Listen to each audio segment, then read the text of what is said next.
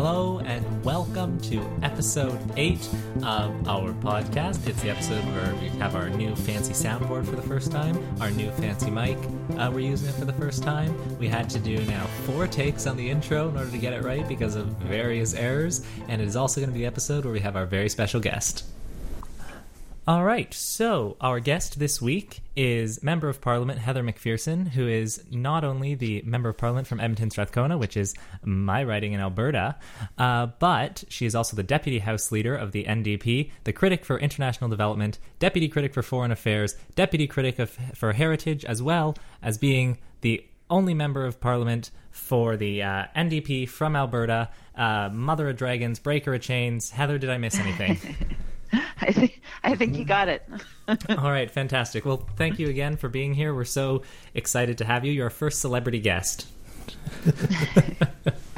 All right, so, I mean, we had this whole outline that we were just going to go through stuff, and we're still hoping to get through most of it, but also we've just had an insane week, past 2 weeks, that I feel like it's just not possible to ignore. So, I mean, what are your thoughts on what's going on in the U.S. and what started to happen in Canada and just everything that's going on with all the protests and everything? Yeah, it's been a busy couple of weeks for sure. I mean, frankly, I can even start back when I got elected and say that this. Ever since, basically, January 1st, it's been crazy. But in this last little bit, in the Black Lives Matter movement and the response in the U.S. to the murder of George Floyd and sort of what that's looked like in Canada it's been really important. And I think that what I'm seeing is this feeling from not just the Black community, certainly, not just the Indigenous and the people of color community, but so many Canadians are recognizing this, the structural violence that we have, the structural racism and colonialism that we have in Canada. And maybe it doesn't look the same in all parts of Canada.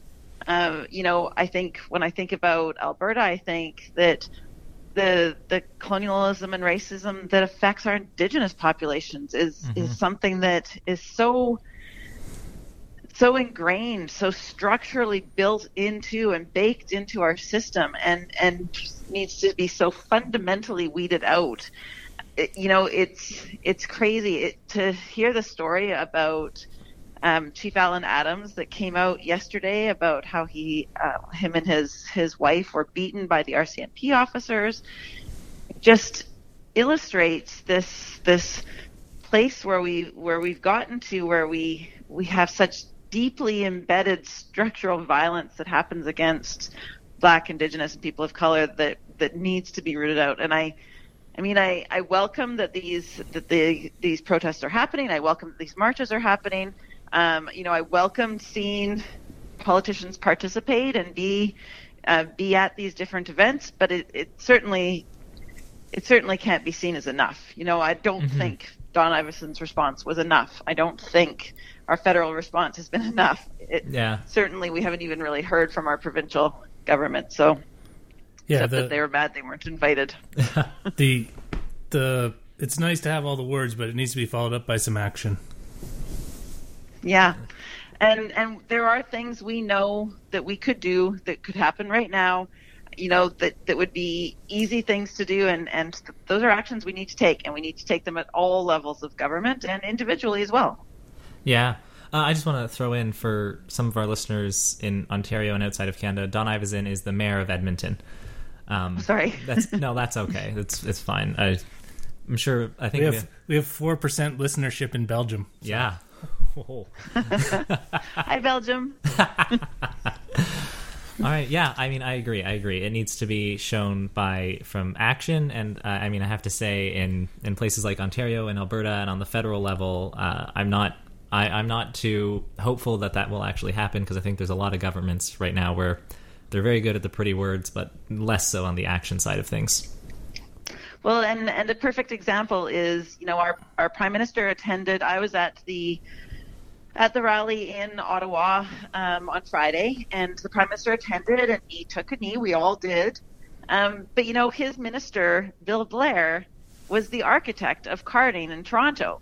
And so who cares if you take a knee if the person that you've put in charge, if the minister is in fact somebody who was an architect of developing these plans for structural racism within our communities. Yeah, Justin Trudeau is very good at the flashy, looking good in front of the camera most of the time, but not a lot of substance I found behind him. Well, certainly he has room to grow on this issue, that's certain. Absolutely. Yeah. All right, so should we dive into the questions that we had written? First, what made you want to enter politics, and specifically why the NDP? So yeah, this is probably the question I get asked most frequently, and it's interesting to me because I actually didn't want to enter politics. This was not a goal for me. This has not been a lifelong ambition that I've had. It actually came about in 2014. Linda Duncan had asked me if I would consider running for Edmonton Centre. They were looking for a candidate for Edmonton Centre, and I wouldn't run in a riding I didn't live in, so I declined. And then, you know, Linda did ask me a couple more times, and then when she decided she wasn't going to be running in Edmonton-Strathcona, she asked again if I would consider running. And, you know, I talked to my husband, I talked to my kids, I talked to my parents, and I think part of what ultimately made me decide to put my name forward was the idea that I'd been doing advocacy work and I'd been working with the federal government for a long time, and found it increasingly frustrated the speed at which things did not happen, like how slow things changed. And you know, my husband said, well, this is an opportunity for you to speed it up. This is a chance for you to push forward. And this is this opportunity for you to do all those things that you're always talking about and are so enraged about. And so that was why I decided to put my name forward. And in terms of why the NDP, I have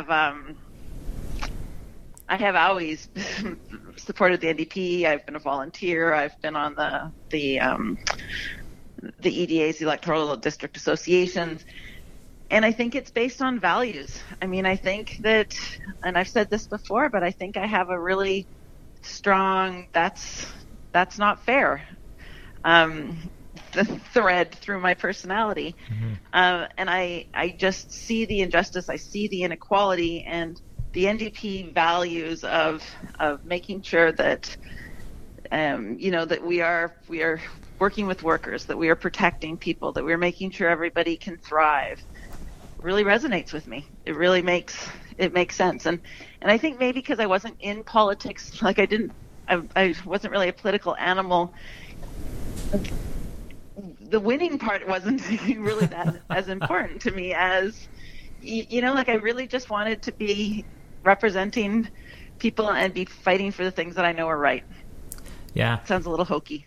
No, I mean, it's good. As good a reason to get into politics as there can be, I think. And actually, I've been saying you can ask Dylan, I've said forever, the pace at which government does things it wouldn't be acceptable in any other business.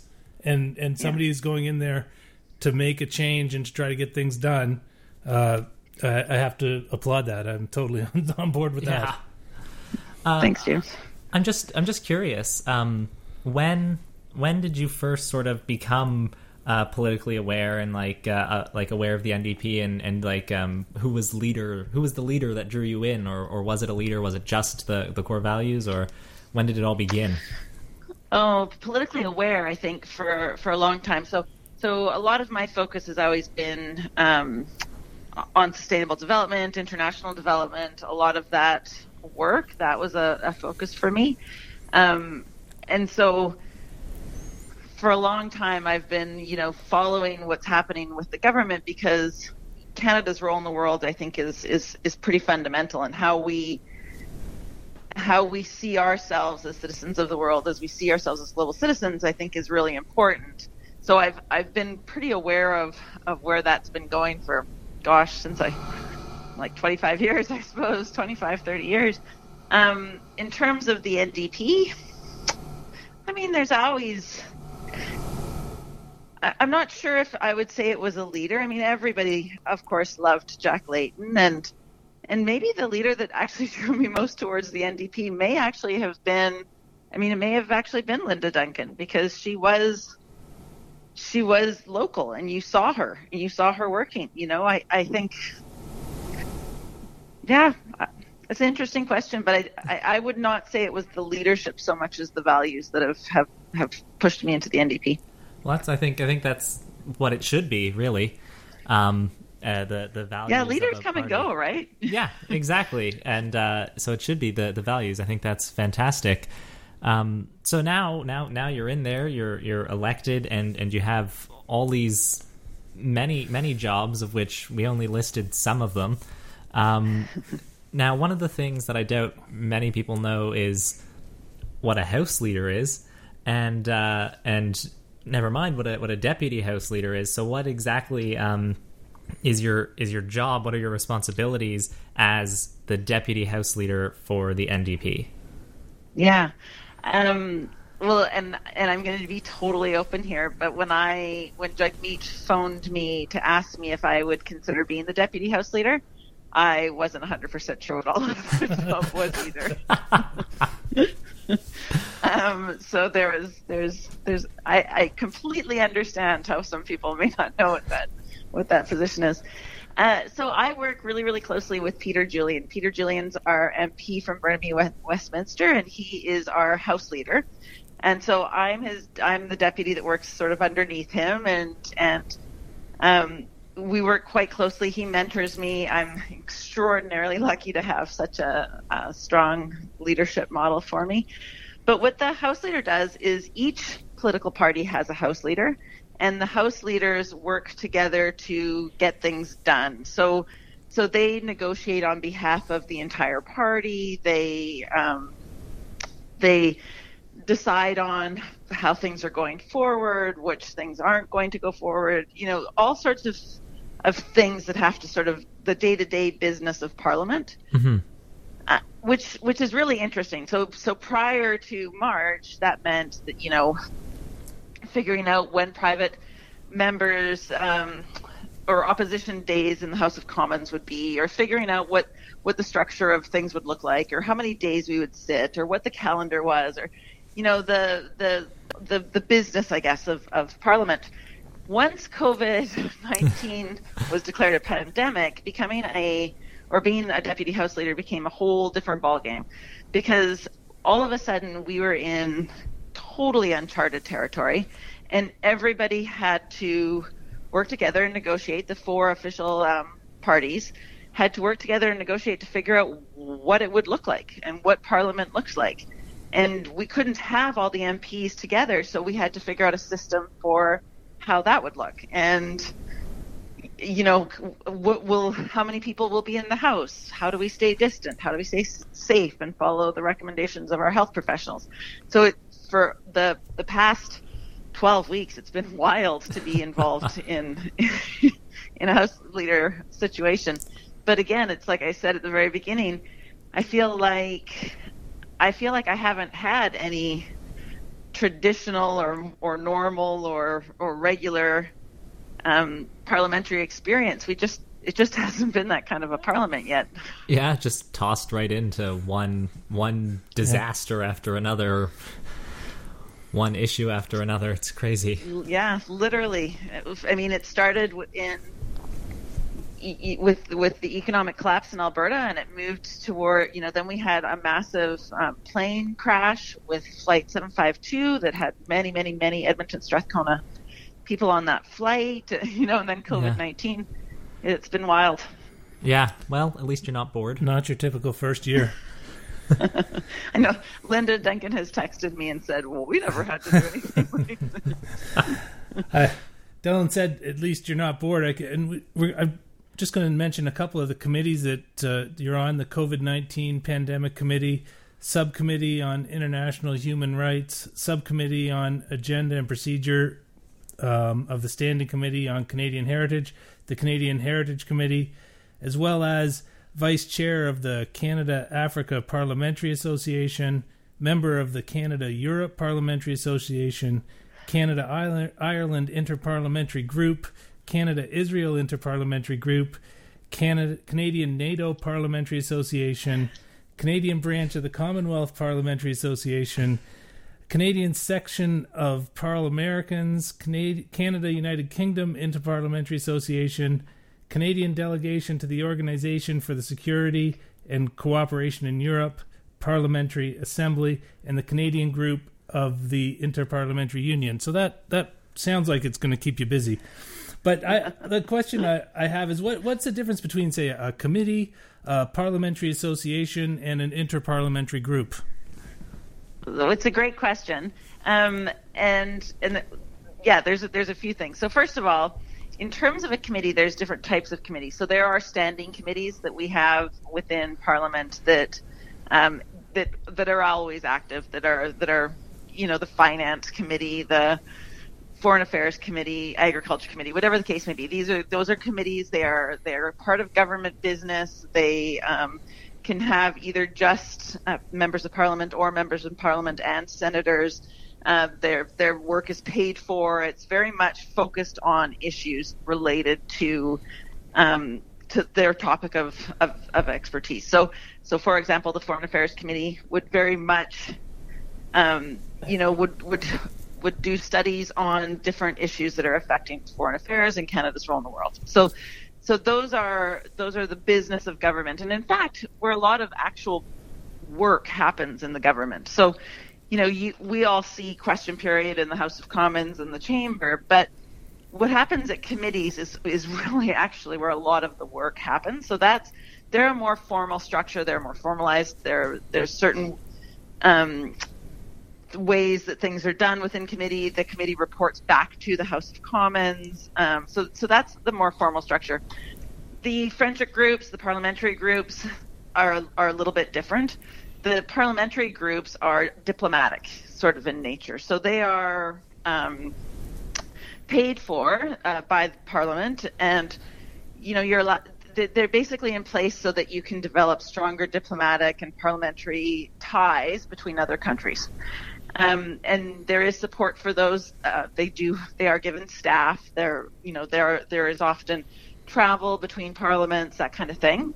And then the friendship groups are sort of a more informal version of that. So they are not funded, but they are, again, that sort of attempt for diplomacy and for greater understanding between countries or between groups. So, for example, I'm also on the Canada-Ukraine Friendship Group, and that's not paid for through the government or the House of Commons. It is something that is sort of a less formal structure, I guess. Does that make sense? Yeah, so sort of developing the soft power that they say Trump is losing these days. Yes, definitely. And I've said time and time again that as a middle power country, we really need diplomacy. We need to work with allies to be able to have a strong position on things like Canada, China, or whatnot. And actually, that brings up a good point too, is that in terms of committees, there are standing committees that always meet, and then there can be legislative or special committees that are put together for a particular purpose. And the China-Canada Committee, which is in place now, is one of those non-standing. We don't always have a China-Canada Committee, but we do right now. Because of the Huawei situation? Well, I think there's a number of things. The Huawei situation, obviously the two Michaels, Hong Kong, what's happening in Hong Kong with the one country, two system rule. You know, there's an enormous amount to look at there. So if the China-Canada relationship was kept solely within the Foreign Affairs Committee, there may not be enough time within that committee to explore other issues of foreign affairs. Mm-hmm. So would you say, at least this is what it sounds like to me, would you agree that it feels like maybe the committees are less partisan than than, say, the chamber and during question period, where it feels like, you know, it's important, but it's as much putting on a show as it is anything else, whereas maybe committees, people work together more, or is that not true? Yes and no. That's my very political answer for you. So in the chamber, absolutely, there is quite a lot of showmanship. Some people have more showmanship than others. Some people like to heckle more than others. We've all seen it. Within committee, I wouldn't say that it's nonpartisan, because that you are allocated spots on a committee based on how many seats you have. So the structure of the committee itself is very partisan. There are a certain number of Liberals, a certain number of Conservatives, Bloc, and NDP. Mm-hmm. That said, because it's not on display the same way, there is the ability to be more collaborative. I do find people work better together on the committees, and you will find allies in different parties that you can build with.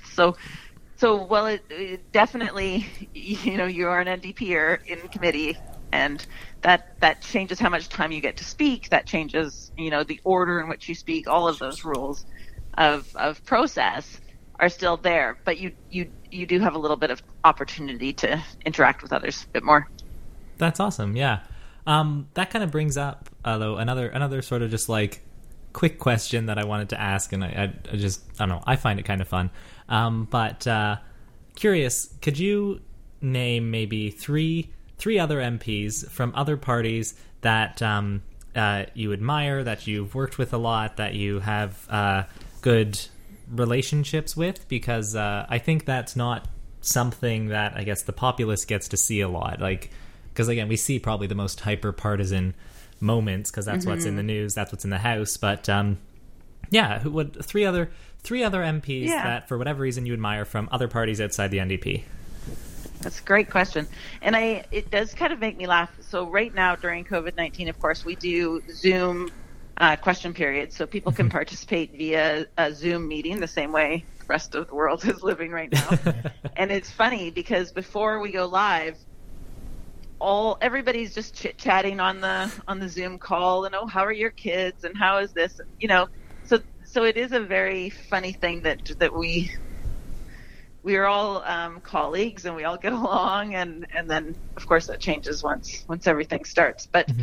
it is interesting to think about. I think if I had to name three, I mean, one of my colleagues in close to Edmonton is Mike Lake. He works a lot with me, and he's the international development critic for the Conservative Party. And we work really, really well together, and I really appreciate his insight. I appreciate that I can chat with him about things, that we can work together in a nonpartisan way. So he's certainly one of the people I would say. Alexis Brunel Duceppe from the Bloc is another colleague of mine that I quite admire. He is pushing a lot on the same issues that I am, and one of those is making sure our ombudsman has the teeth to hold Canadian corporate interests to account when they are operating overseas, and that's something that's been really important to me for a number of years. And so being able to work with him on that is great, and being able to work cross-party to move an issue that's really important, that would make the world a better place, to be able to do that together, I think is important. Who else? There's a lot of great colleagues, and choosing three is really hard. Yeah, that's almost unfair. I will say Karina Gould is the Minister for International Development. She's got a bit of a tough slog. This government has not prioritized international development the way it should. Mm-hmm. And so she's in a tough situation, and I think she handles it with incredible grace and kindness. Jenica Atwin is another one, from the Green Party. Oh, that's nice. Yeah, she's the member for Fredericton, isn't she? Yeah, and she's just really lovely. Nice, that's good. I like. I guess another freshman MP is good. It's nice. Well, and it's funny because, of course, when you're in the Conservatives or the Liberals, you're part of these big teams. Mm-hmm. But there's only 24 NDP and there's only 3 Green. And so, you know, we often cross-check notes because we're trying to do the same amount of work as these giant parties with much more resources. And so, yeah, we keep each other company. Yeah, there's a sense of solidarity there. Yeah, exactly. But just saying those names, that certainly doesn't exclude. I'm sure I'm going to get off the phone and think, oh, what about? Yeah. Yeah. Because there are lots of great people. And of course, I get to work with some pretty spectacular MPs within the NDP party as well. So that's pretty great. In the 2012 provincial election in Alberta, the Alberta NDP had 4 seats and just under 10% of the vote. In 2015, they won 54 seats with 40% of the vote. In 2019, they had 32.7% of the vote and 24 seats. In the federal election in 2019, the NDP got 11.5% of the vote in Alberta. Yeah. And in 2015, it was also around 11. So my question is, how did the federal NDP connect with the electorate that votes NDP provincially in Alberta? Yeah. Well, and you can see by those numbers that, you know, we've got a lot of work to do in Alberta. There's a lot we can be doing. And I have thought about this a lot because one of the things that I find fascinating is how, you know, in the same year, an Albertan, obviously outside of Edmonton-Strathcona, but an Albertan could vote NDP in the provincial and Conservative in the federal. I find that very interesting. Mm-hmm. And I think there's a few things, I think. First of all, obviously in Canada, we have the 3 major parties in Alberta. I mean, discounting the Bloc, of course, but those 3 major parties.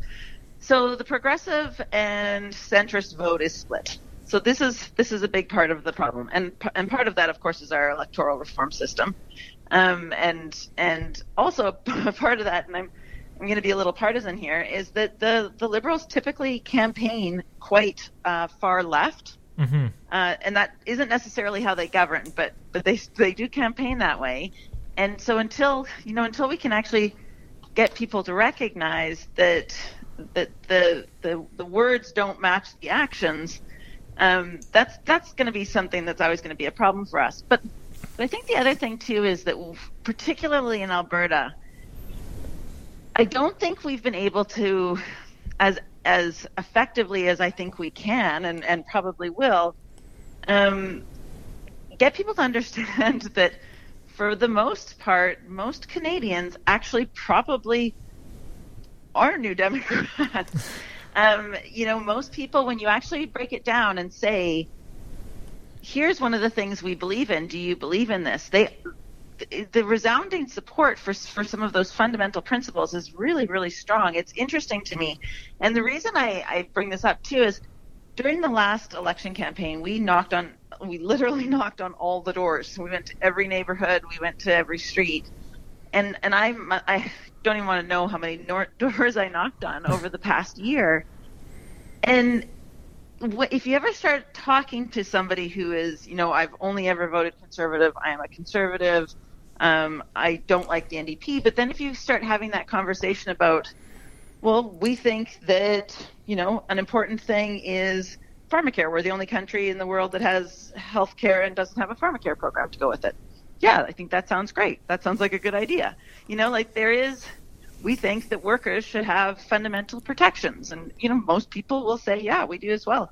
So I think it's getting that message out. And it does take time. And it also is, like, if you look at the Alberta NDP, it's these moments that happen. Like, 2015 was a huge moment where people realized, oh, like, I can vote NDP. I'm not required to vote Conservative because I'm an Albertan. And it's just flipping that switch, I think. And there's no easy answer. You do it by talking to people. You do it by going door to door and coming up with a plan or a vision for our country that resonates with Canadians and just doing the hard work. Yeah. You know, it's interesting to just throw back a little bit to something you mentioned earlier with the Liberals campaigning to the left and then not governing that way.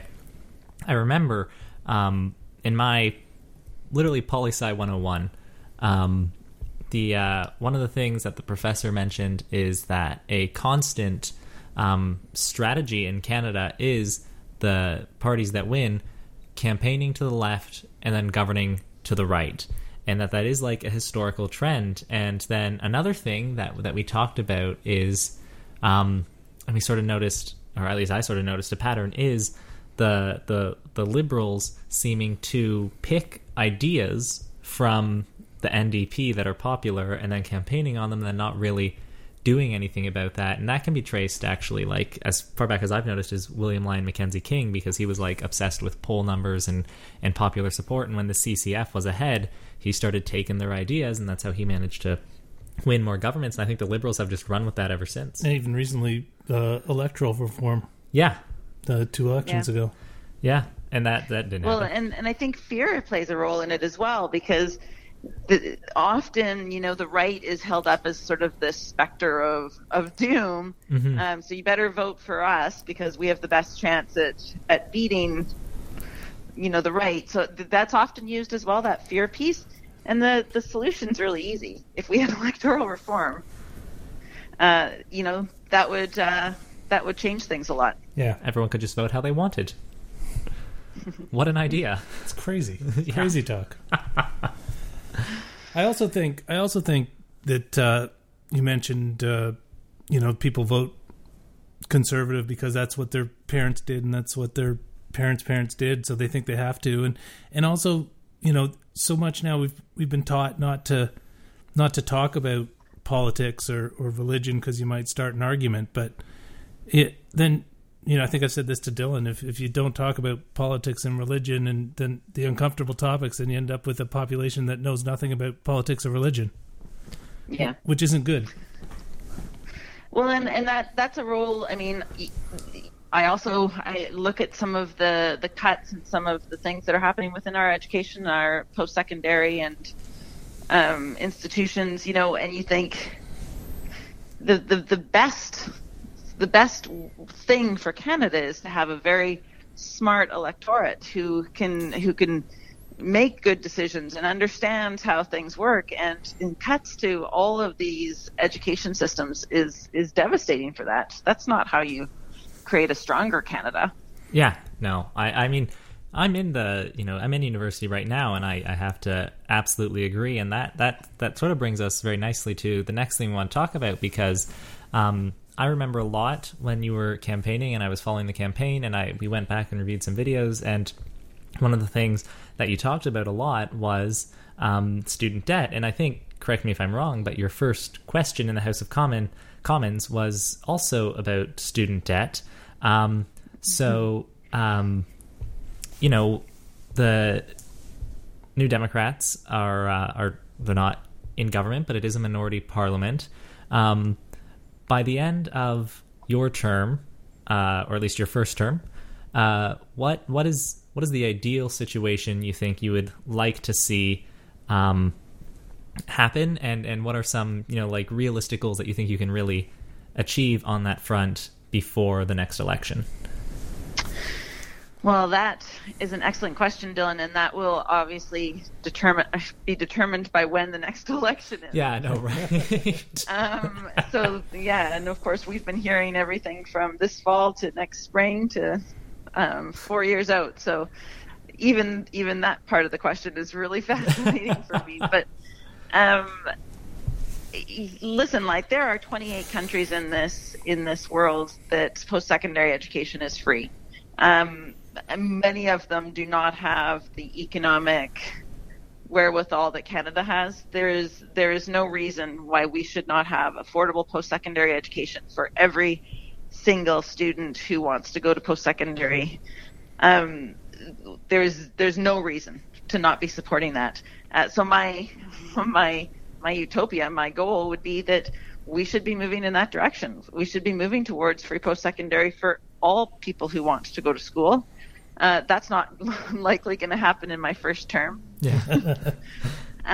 Because the other interesting thing, I think, is that a lot of these issues that are so important are getting overshadowed by COVID, as could be expected. And so mm-hmm.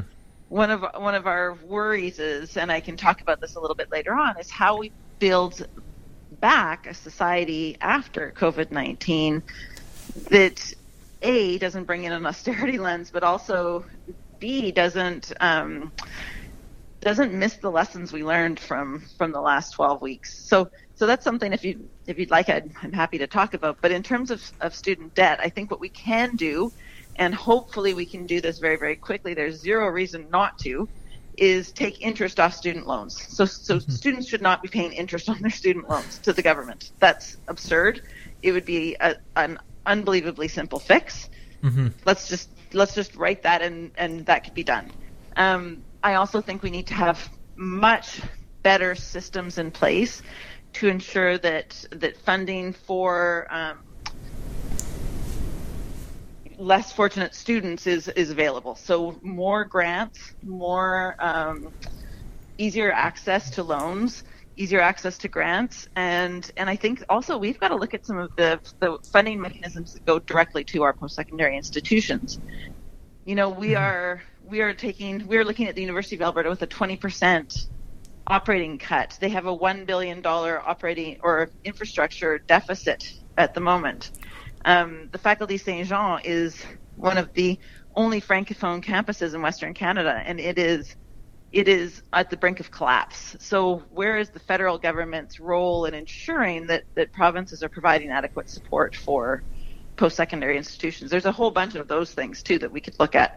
But absolutely, interest needs to come off the table. Absolutely, we need to get more grants and more student loan funding available for students. Yeah, that's the short-term stuff. On a federal level, right now, I know you get it from provincially. Or do you think the feds need to encourage the provinces to do this? But student loans are also federal. Really? Yeah, that mechanism comes through federal. When the interest is paid in, it comes to the federal government. Okay. I just know I applied for my daughter to OSAP and for Dylan to the NWT, so I thought it was provincial. But there are mechanisms that are provincial, but I think there is also, you know, she knows. You know better than us that there's absolutely the federal and the federal money is under the federal jurisdiction. So 100%. And, you know, those are things we could move fast.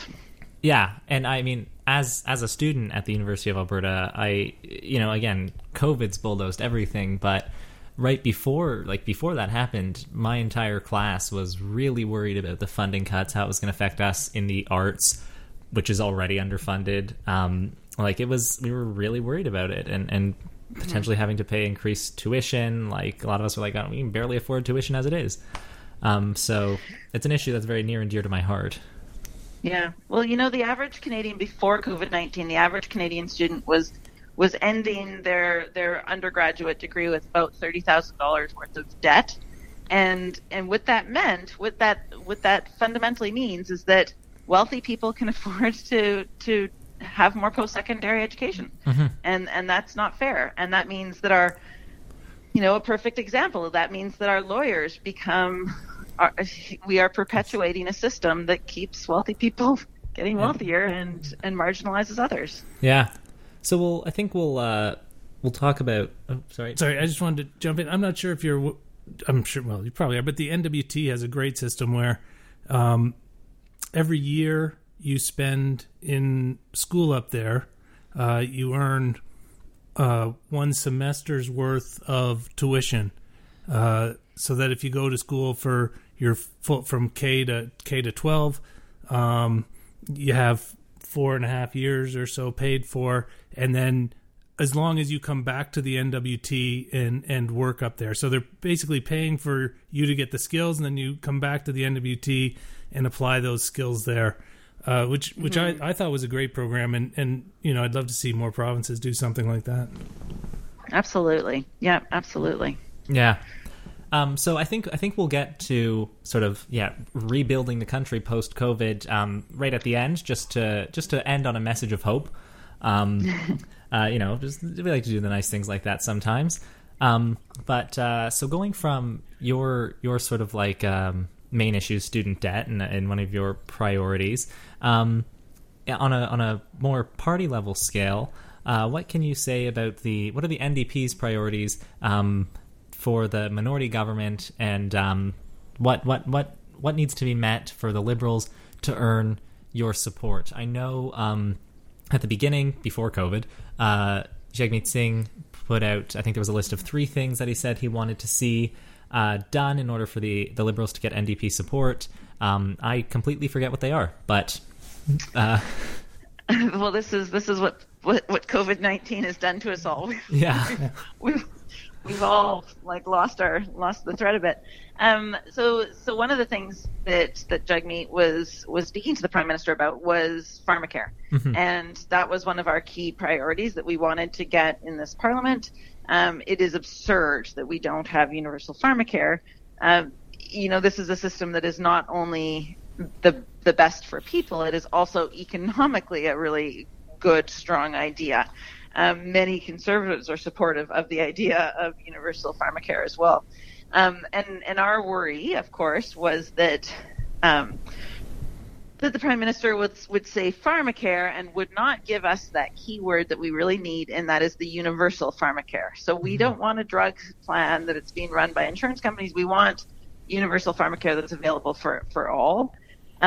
So that was one of the big things. And like I said earlier, we are literally the only country in the world that has a Medicare plan that does not include a pharmacare plan. Like, this is a fundamental piece that will make lives better for Canadians.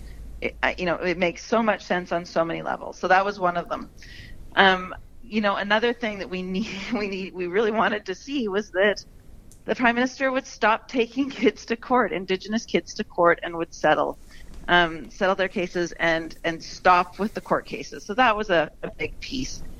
And then for me, one of my biggest ones is the diversifying our economy. So I think Alberta is in this situation right now where, you know, we went into COVID-19 with the highest level of unemployment for young men 18 to 25 in the country. And the price of oil and gas was sub-zero, and our economy was tanking. You know, we were on the brink of collapse even before COVID-19. Mm-hmm. And so one of my main priorities is actually having a meaningful conversation about what a diversified economy for our country looks like, what our energy sector looks like in a diversified, future-looking way. And those conversations have become so polarized that we can't even talk about them. It's very much turned into this: are you for us or are you against us? And I'll say it's that way on sort of both sides of the equation a little bit.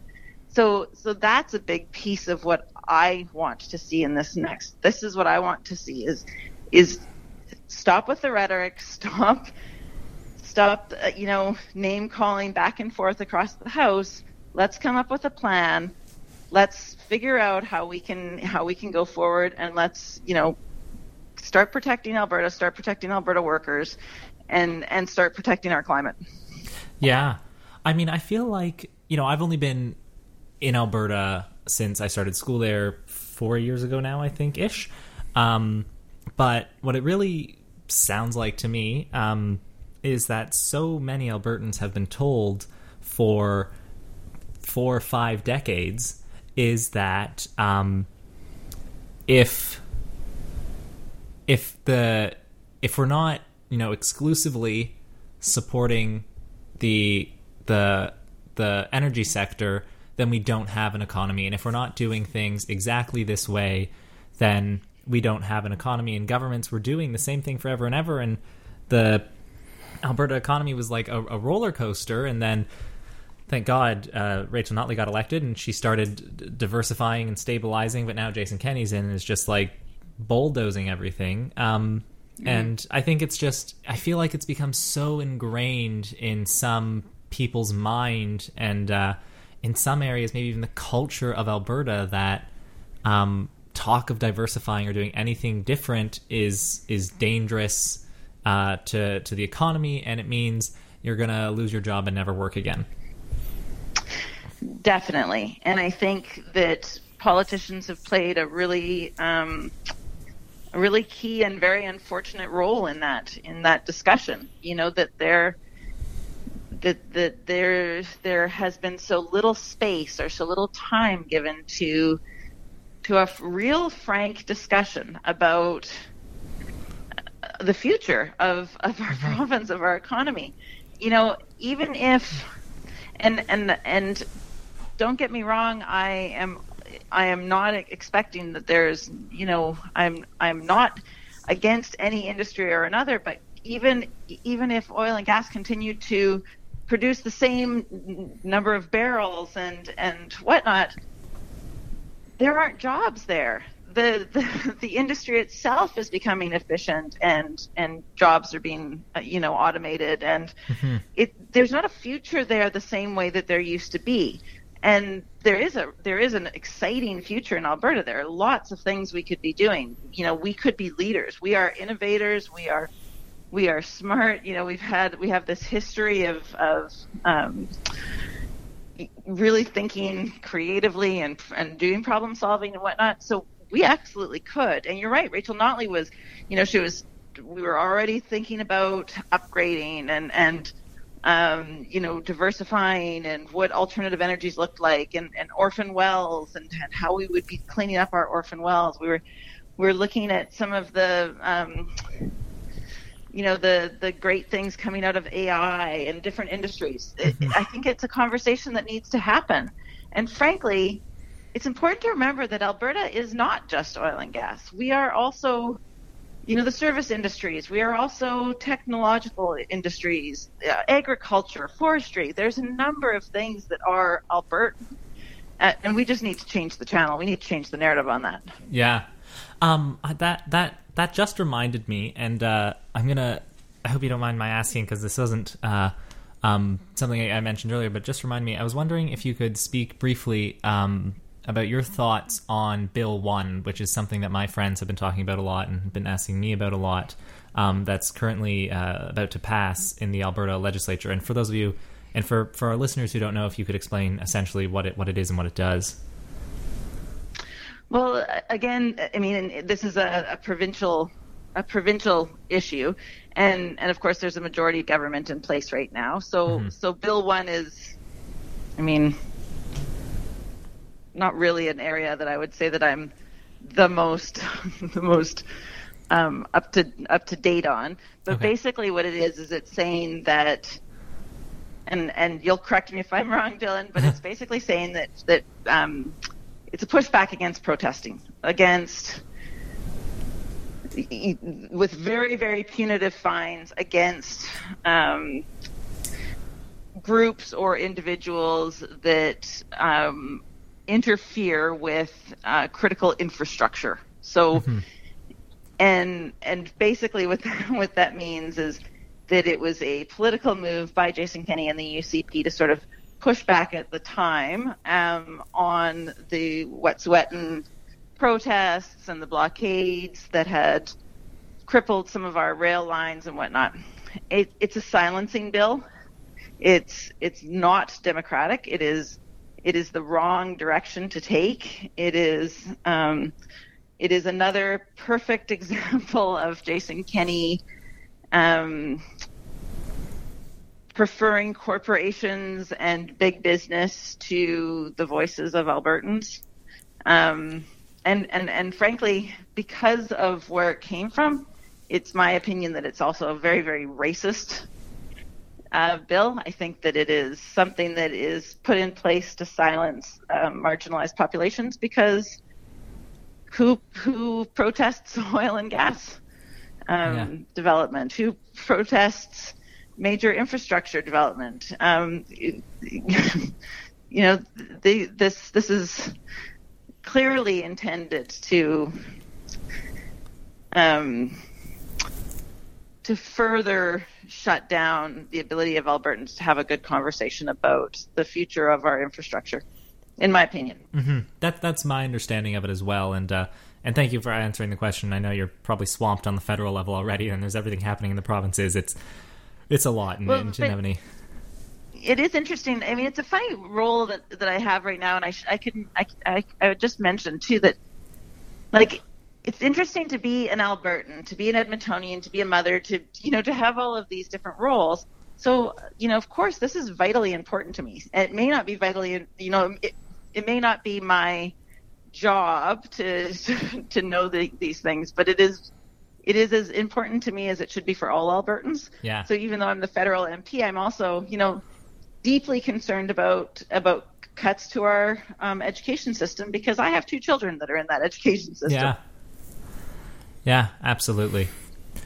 Lighten it up a bit. Yeah, lighten it up a bit from there, and then we'll go into sort of rebuilding the economy, a more longer question. But before that, we thought it might be fun to do what we have written down here is quick hits, which is just sort of like this or that questions. Maybe we'll talk about them. Maybe we'll just say, move on right away. But just to hear your choices between two different options, or light thing, something light, something fun. So let's do it. Cats or dogs? See, I can't answer this one. I have to do both. I have one of each. Fair enough. Already starting with a hard one. Next, social democracy or democratic socialism? Oh, when I saw this one, I was like, it really does depend on the day. But considering the week we've had, democratic socialism. All right, that's why I'm nailing it. Summer or winter? These are hard. These are not light. These are hard. Summer. Aaron O'Toole or Peter MacKay? Gross, neither. Apple or Android? Apple. Bernie Sanders or Elizabeth Warren? Elizabeth Warren. We need more women in politics. Yes. Agreed. Coffee or tea? Coffee until noon, tea until... Also a good answer. Pierre Trudeau or Justin Trudeau? Pierre. Beer or wine? See, again, this is another one of the both. It's terrible to say, but both. Yeah. Both. And then last one, Ed Broadbent or Jack Layton? I have to say Jack Layton. Yeah, I actually got to chat with Ed Broadbent earlier this year. He's phenomenal. Like, what an inspirational leader. But Jack Layton, he lit our house on fire. Yeah. That was an amazing election that year. Absolutely.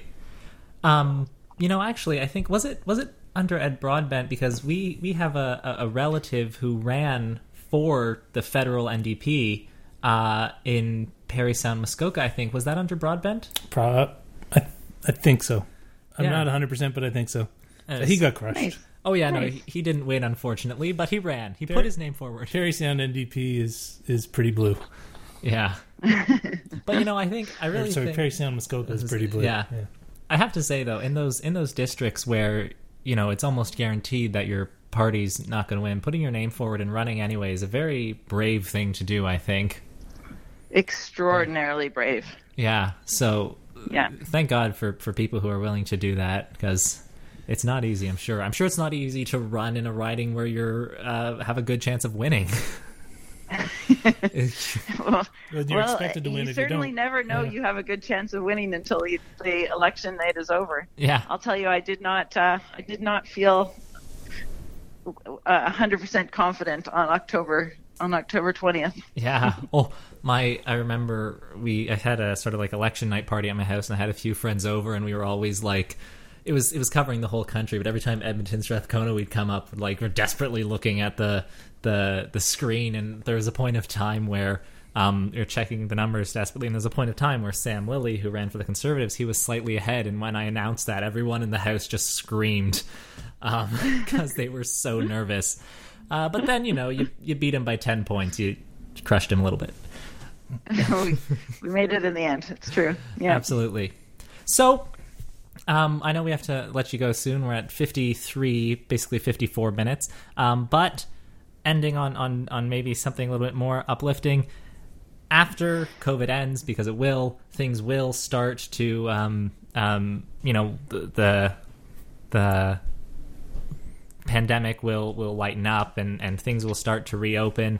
So when that starts to happen, when we get this under control, what do we do? How do we start rebuilding? Because there's going to be lots of jobs lost, lots of people who are just like out of money, and the federal government's going to be in one big hole when it comes to the deficit. That maybe isn't as light as you intended to end. I'm hoping you provide the light part. Well, so yeah, we actually have put a task force together. Actually, Jagmeet asked myself and Charlie Angus and Daniel Blakey, three MPs, to lead the task force for the NDP that could look at what are the lessons that we need to learn? What do we want to make sure happens when we come out of this this schmozzle, I guess? And you know, we've already seen that the Conservatives, they are hardcore going towards austerity. Stephen Harper wrote in the Wall Street Journal about the need for austerity coming out of this and whatnot. Which is ridiculous. I mean, realistically, we have gone down the austerity path before. We have done Reaganomics. We have done structural adjustment programs. You know, we've done Thatcherism. We know what this looks like. It is not the answer. We've even had the experience of being able to see different countries who have used austerity versus stimulus. You know, looking at things like Greece and Portugal, and which situation works better. Looking at some of our some of these countries that, like New Zealand, who've done so well coming out of the pandemic, and also in terms of looking at what is our economy for? What is our society for? It's actually not for the corporations. It's not for the multinationals. It's for the people. And so, what's the best way to go forward? And I think, well, COVID has uncovered some really uncomfortable truths. It's also shown us that we've got the ability to do fundamental, massive change in this world. It's possible. It happened incredibly fast. We can do it. So while yes, of course, we can see that the society we have right now has people that 2 weeks into this pandemic could not buy groceries, that, you know, a week into this pandemic couldn't pay their rent. We also got our very first, or may get our very first, trillionaire. So if that's not an indication of a system that is deeply broken and needs to be changed, I don't know what is. You know, we know that women were disproportionately impacted by COVID-19. We know that if we're not careful, the recovery will leave women behind, and we will lose the ground that we gained over the last several years. We know that the developing world will feel the impacts of COVID-19 and will be less able to manage those impacts. So we also have to make sure that our supports for developing countries is in place.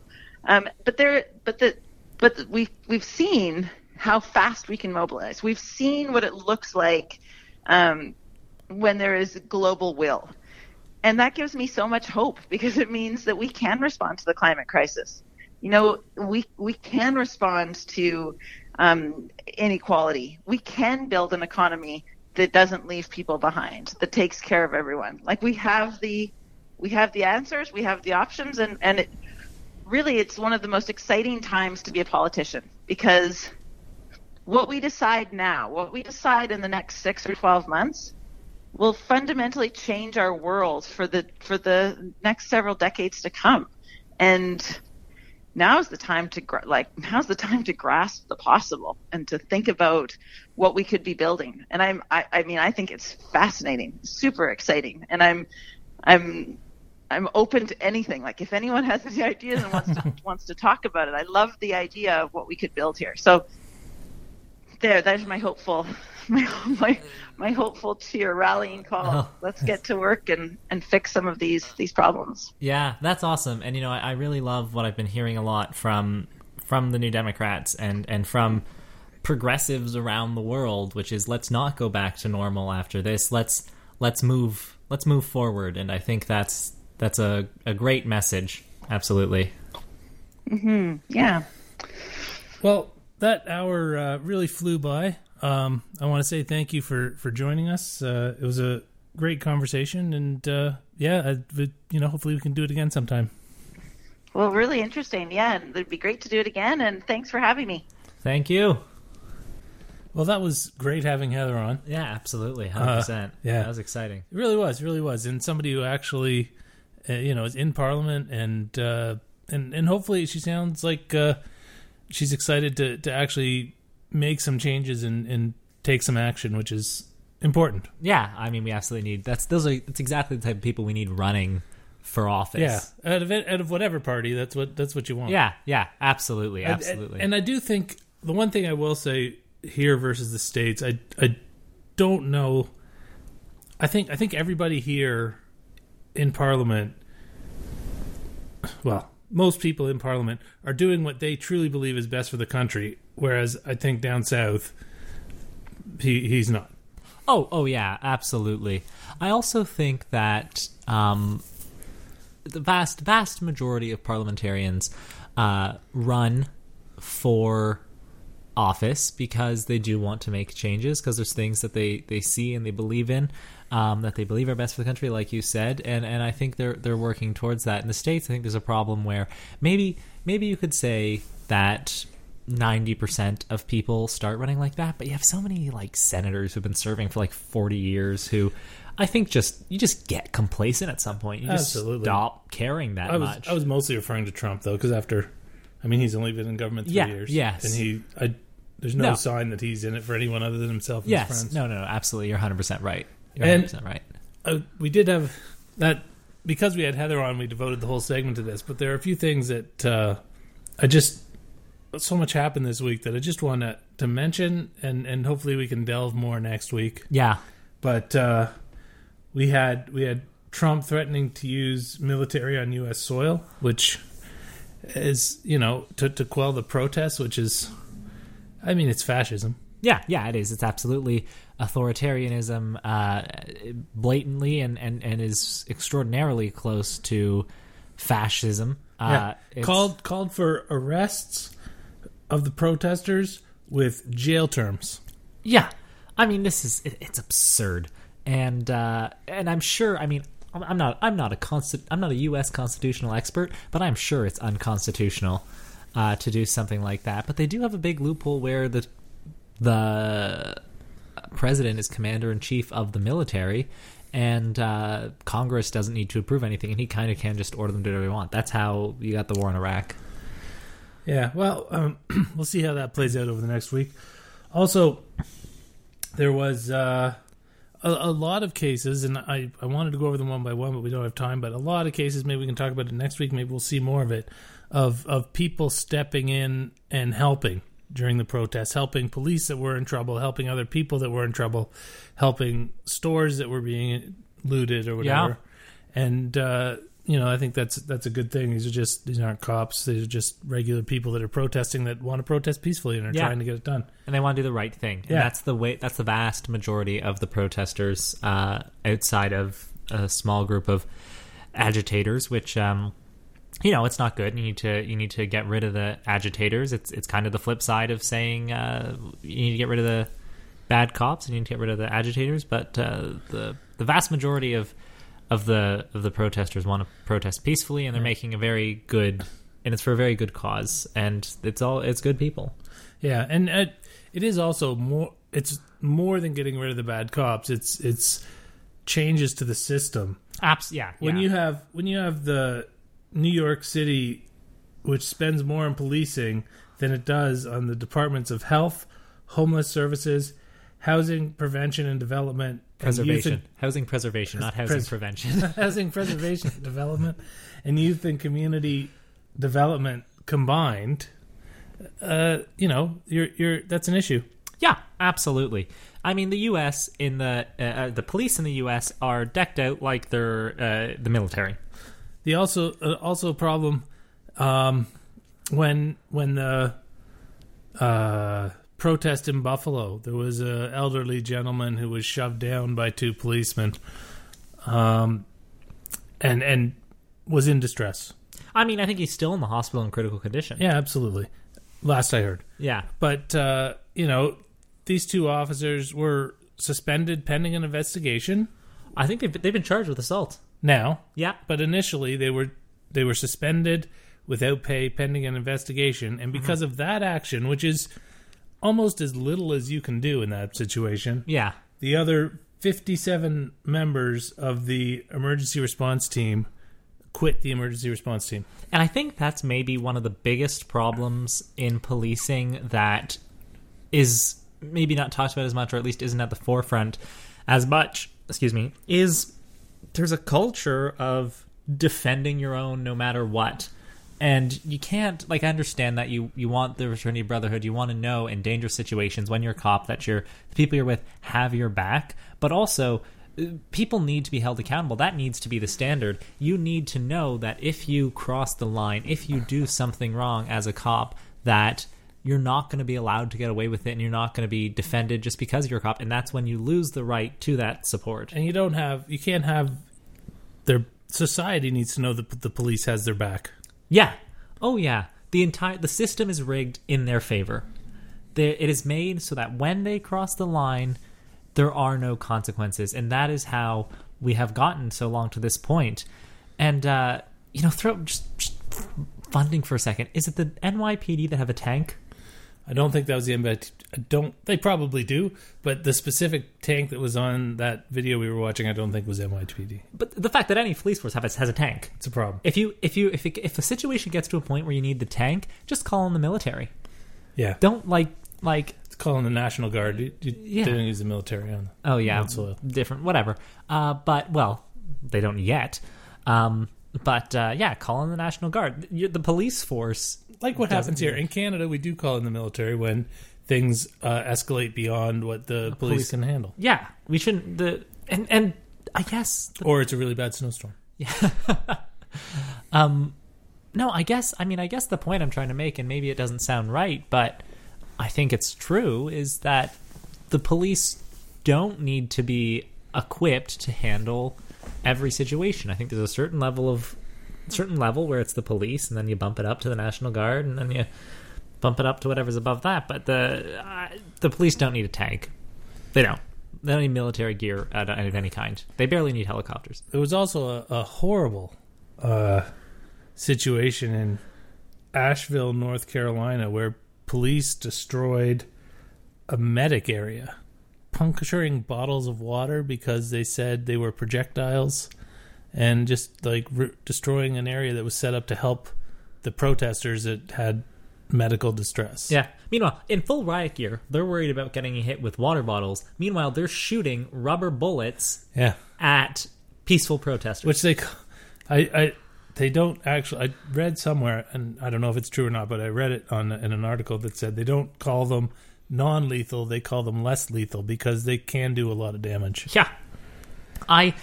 There are many examples of police... not even just like now I just see them. They're not even using just excessive force. They are purposefully victimizing themselves to try to, I guess, sway public opinion to their side. Like it's just so pathetic.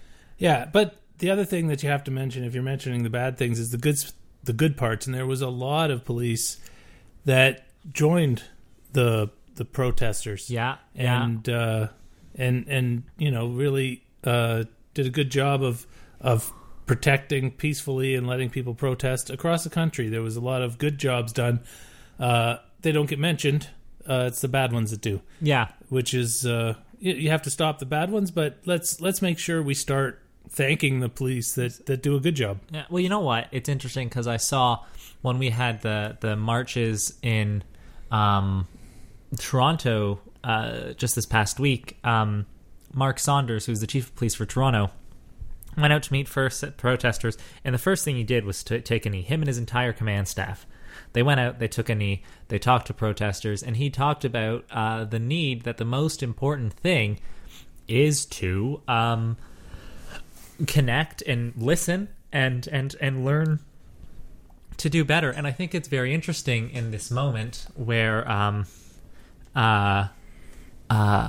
well, this is happening because Mark Saunders is a black man and he's chief of police. And I think I think that gives him a perspective on this that not a lot of people have. Yeah. And I do I do I hope to go into these sort of kindness by police one by one, but you know, we just don't have time this week. We can maybe look at it next week. And then on Friday, Trump sort of said they won. Hopefully George is looking down right now and saying, this is a great thing that is happening for our country. This is a great day for our country.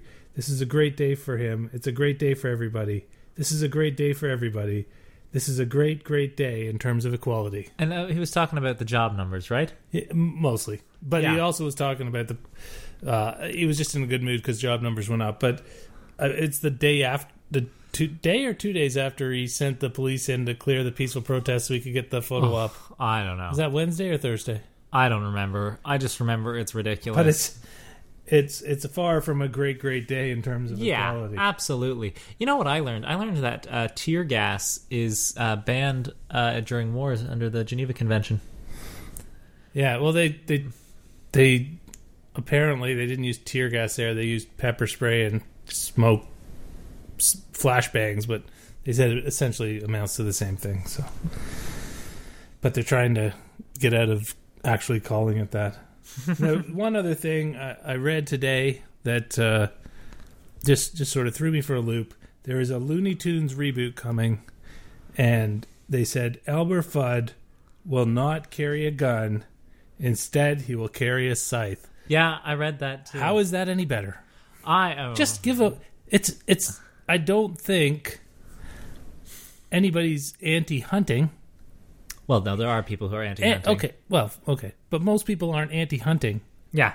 Elmer Fudd doesn't have an AK-47 or an assault rifle. He's just hunting rabbits. Yeah. Hunting rabbits. I also think a scythe is... It's worse. It's the Grim Reaper. The Grim Reaper it has looks much more menacing. And also, it's just not practical. And also, it's Looney Tunes. Yeah. Well, you know, I mean, I have to say... in the article I read, it showed how the older Looney Tunes were much more violent than what it became. The good Looney Tunes. I have to say, no, I've seen some of the older Looney Tunes, and I was shocked by, like, the amount of blatant... But, like, there's so many where, like, Donald or... Daffy or Bugs, like, killed himself in the end. The other thing that, just going back a minute, but the other thing is they're still going to use TNT. Yes, they are still going to use dynamite. What? Where's the line being drawn? That's worse. I don't know. They might. I mean, maybe eventually they'll just get rid of that. I mean, then don't do Looney Tunes. I was about to say there's an argument to just not do Looney Tunes and make something new. Yeah. Anyway, we should probably wrap it up so we don't bore people too much. Hopefully, yeah. Thank you for listening, and we'll talk to you next week with episode 9. Yeah, and thanks again for Heather. Thanks to Heather. And I think she's the first person we've, like, interviewed. Like, we've had guests, but I think we, like, interviewed her. Yeah. So now we've set a standard that, you know, we'll probably not be able to meet again. Hey, thanks a lot.